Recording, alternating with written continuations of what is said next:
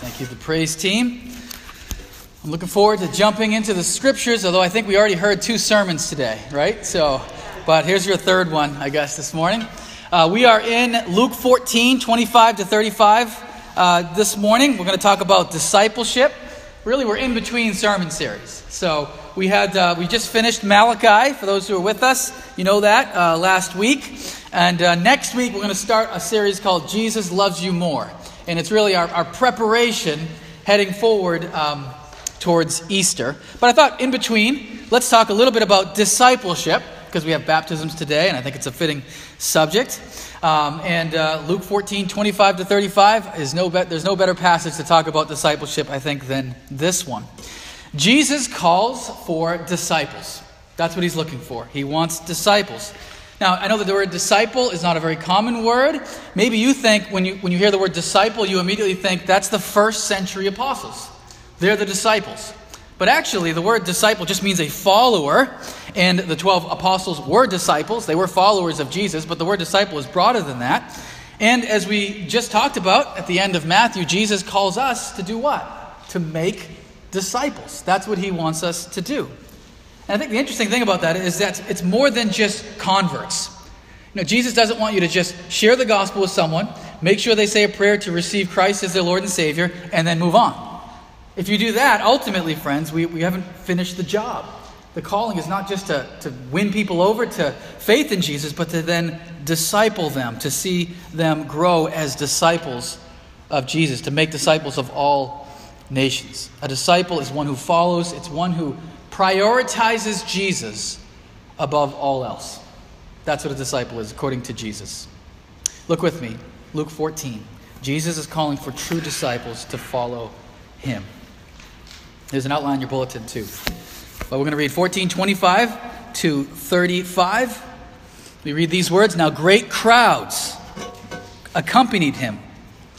And he turned and said to them, If anyone comes to me and does not hate his own father and mother and wife and children and brothers and sisters, yes, even his own life, he cannot be my disciple. Whoever does not bear his own cross and come after me cannot be my disciple. For which of you, desiring to build a tower, does not first sit down and count the cost, whether he has enough to complete it?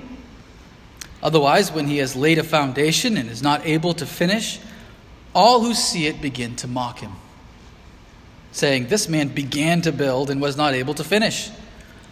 Or, what king, going out to encounter another king in war, will not sit down first and deliberate whether he is able with 10,000 to meet him who comes against him with 20,000? And if not, while the other is yet a great way off, he sends a delegation and asks for terms of peace. So, therefore, any one of you who does not renounce all that he has cannot be my disciple.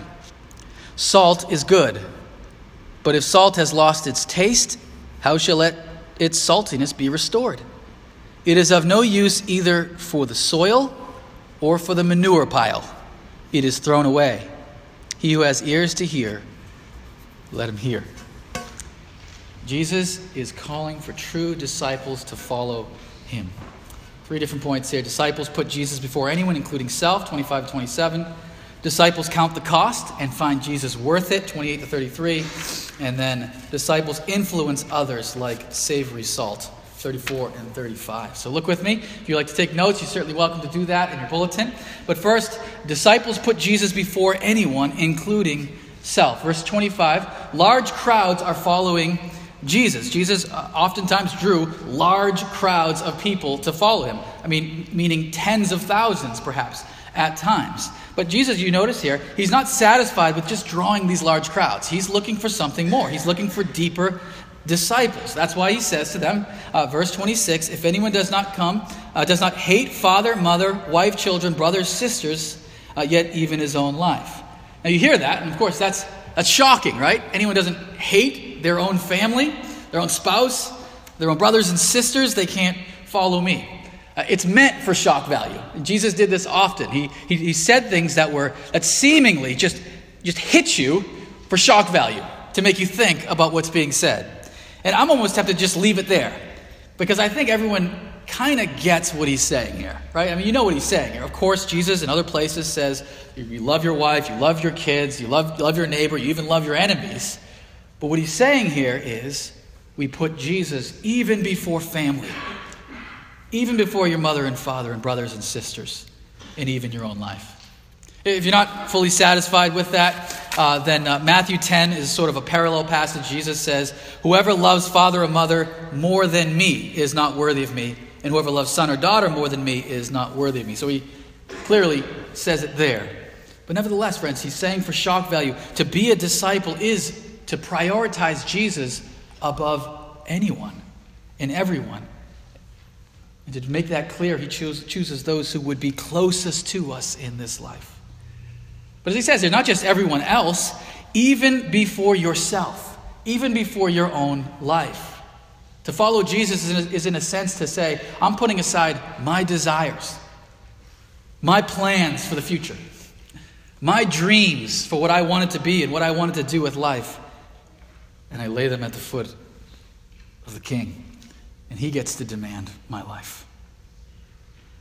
Verse 27 anyone who doesn't carry their own cross. And I think for us, the cross has become such a common symbol of Christianity, but it wasn't when he said it. It wasn't in the first century. In fact, the cross was a terrifying image. It was the, it was the symbol of Roman uh, justice, or really beyond justice, Roman cruelty. One commentator says it would be as if Jesus said, I want each of you to take your own electric chair and put it on your back and carry it around. That's the, the, the shock value of what he's saying here, friends. Are you willing to bear the hardships? Are you really willing to bear the sufferings, even death, to follow Jesus? A disciple prioritizes Jesus above all else. Our goal, friends, as Christians, should be to make disciples, not just to draw the crowds. Like I said, Jesus drew the crowds. Crowds are not bad. uh, that's where the disciples come from. They come from the crowds, right? He has the crowds, he teaches them, and the disciples are the ones who come from the crowds. But the ultimate goal here is not to get large crowds. The ultimate goal is to get disciples. You know, there are some churches that are really good about bringing in the crowds. And I would say, I'm all ears. That's a good thing. That's not a bad thing. That's a great thing. And I want to learn from them, those churches. Say, how do you do it? How do you bring in crowds? How do you get to, to be able to witness to so many people who come? It's a great start to be able to get crowds of people to listen to you talk about Jesus and talk about the gospel. Uh, we, you know, we do concerts, we do events. Those are good things because they draw in a crowd and they give us an opportunity to share the good news. Uh, we had uh, our Audio Adrenaline concert uh, last year. I think it was an, amazing concert. It was wonderful. We had a bunch of folks who don't normally come here who came in. We got, they got to hear the gospel. That's a great thing. But I think what Jesus would say is, but what then? Are you making disciples out of the crowds? Friends, I think that's our goal at First Baptist Church, isn't it? We, we don't want to just draw the crowds, so that's part of it. Are we making disciples? Are we making disciples who put Jesus first? Disciples who last the long run, who bear the cross, whether it's light or heavy for you to follow Jesus. Friends, let me ask you are you putting Jesus first? Are you putting him first? You know, in some sense, it's easy to put Jesus before bad things. Well, it's not easy, it's, it's clearer, right? Jesus should come before drugs in your life. Jesus should come before violence. Jesus should come before pornography. He should come before greed. He, be, he should come before hatred. I think, I think we know that. That's, that's crystal clear. I mean, we, you know, if somebody hates somebody, you know, that's wrong. That's, that shouldn't be what you're doing. Jesus should come first. We should love our neighbor, and so forth. But the real challenge is what he's saying here. Do you put him even before the good things in your life? The things that God puts in your life that are good family, and friends and even yourself. And I know many of you do. I've talked to many people in this church who have sacrificed a lot when it comes to family to follow Jesus. Who now, because you follow Jesus, you don't get invited to the family weddings, you don't get invited to the family reunions. Or some of you, I know when you were younger and you followed Christ, you were rejected by your, your own parents. You paid the price of saying, I will follow Jesus no matter what. I love the old uh, song, spiritual, I don't know if it's a hymn, whatever it is. Uh, I have decided to follow Jesus. And how does it go? I think it's the second verse. Though none go with me, still I will follow. Though none go with me, still I will follow. Though none go with me, still I will follow. No turning back. No turning back. So I decided to do a little research in it. Where did that song actually come from? Actually, the words are based on the last words of a man of Assam, the country of Assam, who, along with his family, decided to follow Jesus Christ. He was called to renounce his faith by the village chief. He responded, I have decided to follow Jesus. His family was threatened. He responded, Though no one go- joins me, still I will follow. His wife was executed, and as he himself was being martyred, he sang, The cross before me, the world behind me. And his witness led to the conversion of the chief and many others in the village. Well, another guy, a sadhu from India, sadhu is a, a holy man. When we were in uh, Nepal, we met a, lo- a lot of uh. We saw a lot of sadhus. Became a Christian. His name was Sundar Singh. Well, Sundar pursued all different types of religions, Sikhism, and all these different things, and he ultimately found no meaning in any of them. So he resolved to take his own life. Well, the night that he planned to take his life, that very night he had a vision of Jesus. And Sundar announced to his father that he had become a Christian. His father and brother denounced him and attempted to poison him. The people terrorized him, even throwing snakes into his house. But Sundar became a missionary to his own people, and he's described as some as a formative figure in the Christian church in India. And he's the one who took the words of that man of Assam and put them into a song. Though none go with me, still I will follow. Though none go with me, still I will follow. And so are you willing to put Jesus before everyone and everything? Some of you are saying, I'll never get there. I mean, his, his, this calling is too high. It's too hard, Rick. Well, it's a lifelong pursuit. The idea of following assumes that it's a process. You're not immediately there on day one, that you're willing to put every, Jesus before everything in your life. You're, you're constantly pursuing that end. That's the process of discipleship. We're not saved because we put Jesus first, we're saved by the grace of God through Christ. In fact, I think it's interesting that this passage comes right in a context where, right before this, he describes a wedding feast in which everyone is invited the poor, the lame, the crippled, all the people in, in a parable are welcome to celebrate the wedding feast of the Lord. And the passage right after this, Luke 15, is the prodigal of the, I mean, the, the parable of the prodigal son, where God searches out and brings home his lost son. So, certainly, friends, we're saved by grace, but the pursuit of a Christian of discipleship is to follow him, no matter where, no matter when, and even if we go it alone. 28 to 33 disciples count the cost. They count the cost and they find Jesus worth it. they find him worth it. A, G- a, disciple counts the cost and finds Jesus worth it. Jesus uses two illustrations here uh, to explain this. One is building a tower, and the other is defending a kingdom. So, first, uh, building a tower. If you're going to build a tower, uh, you need to first sit down and count the cost. Uh, do you have the money? Do you have the resources? Do you have the time? Do you have the energy? Do you have the people, the, the, the workers that are going to actually be able to build this tower? Consider it carefully and then start building. That's what he's saying when it comes to the Christian life. If you're going to follow Jesus, count the cost. Are you able to follow? Are you really willing to follow him to whatever end? Or the second one is a king. A king has 10,000 men. He's going against another king who has 20,000 men. He better sit down quickly and consider whether he can go against this other army because he only has half as many. And as the old saying is, if you can't beat him, join them, right? Because there's no way you're going to go uh, be able to beat someone with double the size of your army. It's time for you to go and make peace. Consider the cost of going to war against the king who has double your army. As he ends it by saying, Are you willing to give up everything? The disciple is one who gives up everything. Meaning that, not necessarily that you sell everything, but are you willing? Is it, does it, in a sense, in your own mind, in your own heart, does it all belong to the Lord? Your family, your stuff, your goals, your future. That's what it means to follow. Now, the point in both of these parables, I think, is pretty clear. Uh, carefully count the cost. but know that it's worth it, friends. There is a slight difference, though. The first threatens the failure of not counting the cost. So, if you don't count the cost and you try to build this tower and you only get through the foundation, you run out of funds, you run out of energy or time or whatever it is, then you will be ashamed. You'll be humiliated, he says, among all your neighbors. Now, uh, we don't live in, in a shame honor culture, uh, but the first century Israel was very clearly a shame and honor culture. We learned this in the perspectives class, how important this really is. In, in, a, in a shame and honor culture, this is everything. To, to, to sit there and be humiliated in front of all of your neighbors that you weren't wise enough to sit down and consider whether you could actually finish the job and have this sort of half tower sitting on your property all the time would be an embarrassment. It would be a stigma upon you for the rest of your life. Are you willing? Have you sit down and considered whether you could actually follow Jesus? And as the joy of success. A tower would be a valuable thing for protection, for safety in a storm, or whatever it is. There'd be a value in having this. The second one emphasizes the urgency of not counting the cost. If you can't beat this king, you will die. That's the bottom line.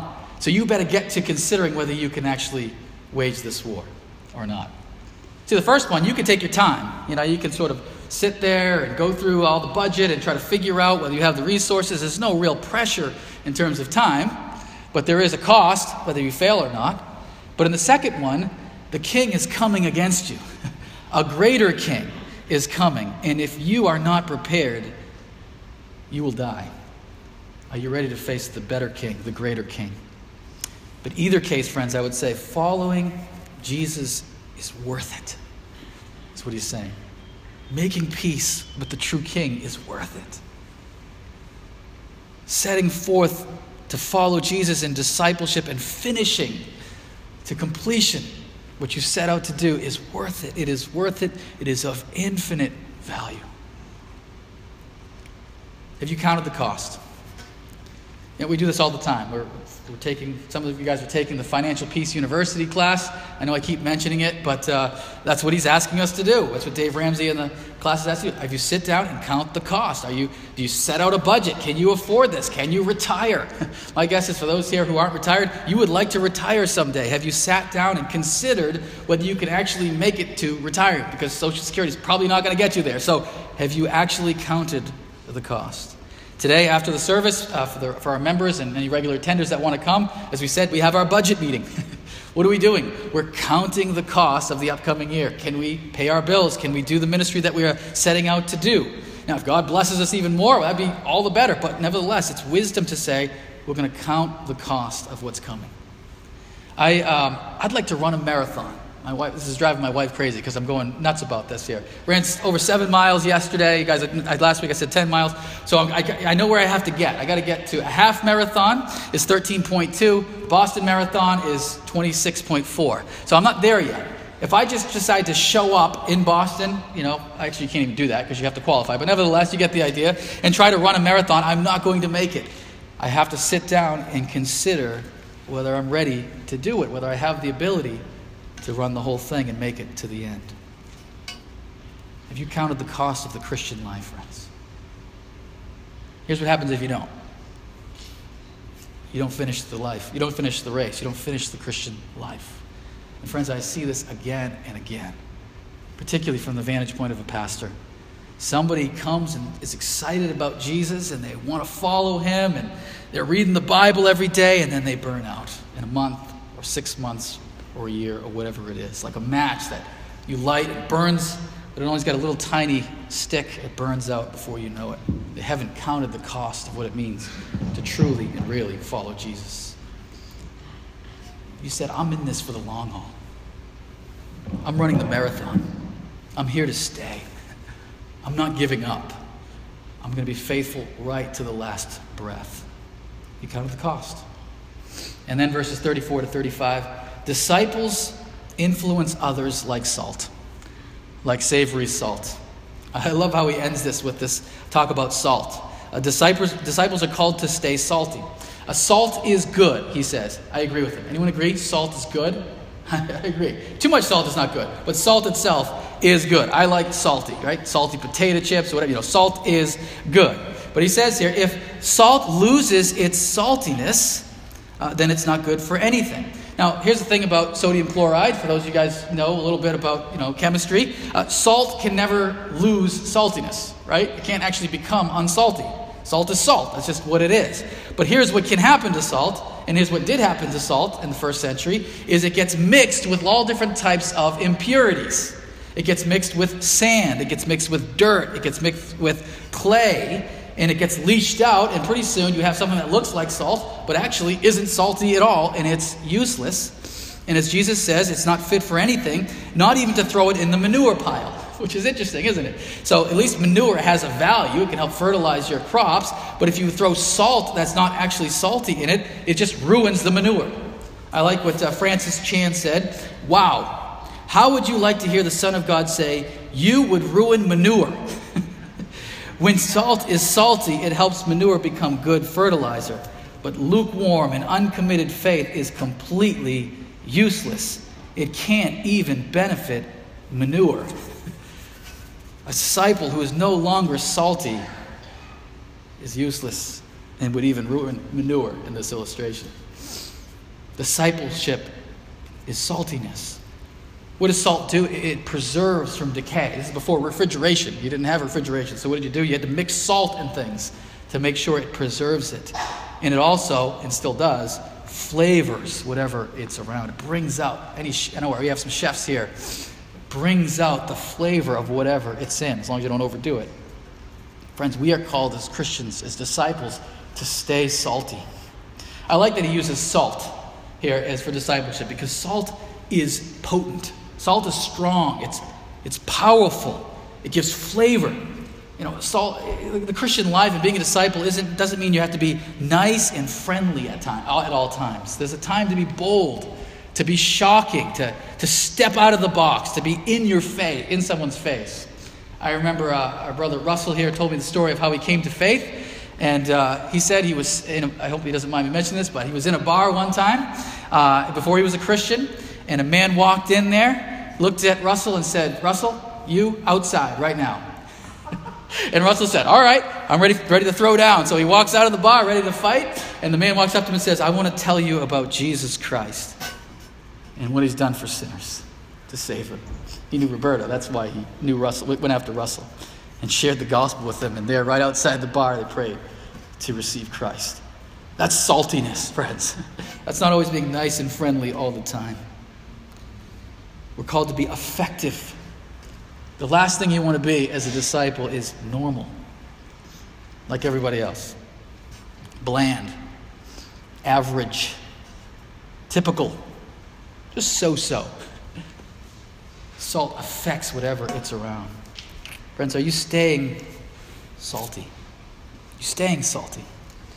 How are you affecting your, your non Christian neighbors? Do you have any effect on them at all? Your non Christian family. You tell them about the Lord Jesus? They even know you're a believer, know you're a follower of Christ? Have you ever invited them to church? Your non Christian friends. Do you have any impact on those who don't know the Lord Jesus that are around you? Co workers. How are you affecting your church? That now then that in turn affects the community. So you may yourself not be uh, have to be on the evangelism team to be doing evangelism. Uh, are you serving your church so that your church is a better impact in our community? I think we can learn a little bit from the Patriots. One, because I'm a big Patriots fan. But what's the big thing about the Patriots? Do your job, right? How do you win games? Not by everybody trying to be the quarterback, not by everybody trying to be on the line or whatever. By everybody doing their job, they have a winning team that goes and wins championships, right? That's how it works. The church, in many ways, see the same thing of the body image. How do you how do you reach your community? By everybody in the church doing your job, using the gifts that God is using you, you given you for the betterment of his people and for the spread of the gospel to the ends of the earth. Do your job. Are you helping your church reach its community to be salty? Friends, are you becoming, have you become more salty or less salty as the years have gone by? Are you affecting and impacting those around you more so than you were before? Or have you become like this salt? That's become so impure because of its mixture with worldliness, with the sand and the grit, and the dust, that it would ruin manure. It no longer has any effect on what's around it. Disciples are called to influence others, like salt. Jesus is calling for true disciples to follow him. Disciples follow Jesus above everyone. They count the cost and find Jesus worth it. And they are salty as they affect that which is around it. Friends, let's be a church that makes disciples. Let's make disciples. Let's make Jesus first, cost counted, salty disciples. and then send them out into our world. Let's send them out into homes, into our downtown, into hospitals, into schools, into jails, into the suburbs as well, and onto the mission field. Let's make disciples who follow Jesus. pray with me?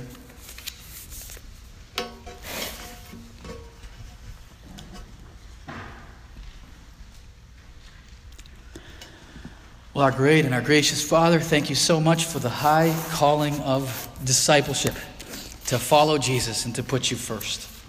Father, I do pray for anyone here who maybe doesn't know the Lord Jesus yet, who is maybe coming to know him or is at a stage in their life where they're looking into it, they're considering, they're maybe reading the scriptures a little bit and started coming to a church or whatever it may be and are starting to learn about you. Help them to understand that salvation is a gift of grace, completely the work of Christ in our behalf. That you gave your Son to save sinners, to make them your own. But then, Father, we are called to follow Jesus, to put him first, to be salty, to count the cost, to finish the race, to follow you to the end. Thank you so much, Lord, for your grace, your blessing upon our church. Thank you that disciples are being made here. We can't do it without you, Lord. We look to your Spirit. Help us, Father, as your people to be about the work that you have set before us, as we looked at in Matthew 28. To go, therefore, to all nations, including our own, but also to the ends of the earth, and make disciples, baptizing them in the name of the Father, the Son, and the Holy Spirit, and teaching them to obey all that you have commanded us. And Lord, we take great comfort in knowing that you are with us even to the end of the age. We pray in Jesus' name. Amen. Amen.